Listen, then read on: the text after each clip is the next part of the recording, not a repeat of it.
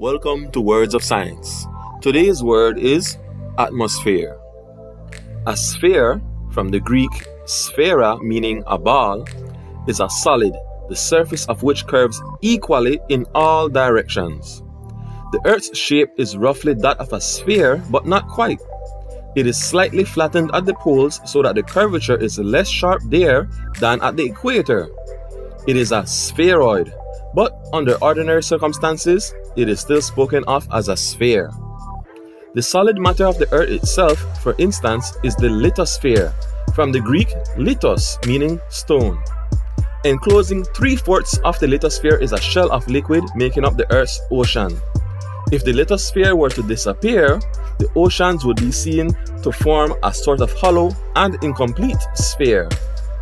They are referred to then as the hydrosphere, from the Greek hydor, which means water. Outside both the lithosphere and hydrosphere is a hollow sphere of gas, known as the atmosphere, from the Greek atmos, which means vapor. The atmosphere grows rapidly thinner as it extends outward from the Earth, but very thin wisps reach outward for hundreds of miles and it has no definite end. As the atmosphere thins, various layers have different properties and have received various names. About 75% of the atmosphere lies within 7 miles of the Earth's surface. In this lowest layer are the clouds and storms and all the weather changes we witness. It is the troposphere, from the Greek word tropos, which means change. The 10 miles or so above the troposphere consists of a layer of air called the stratosphere.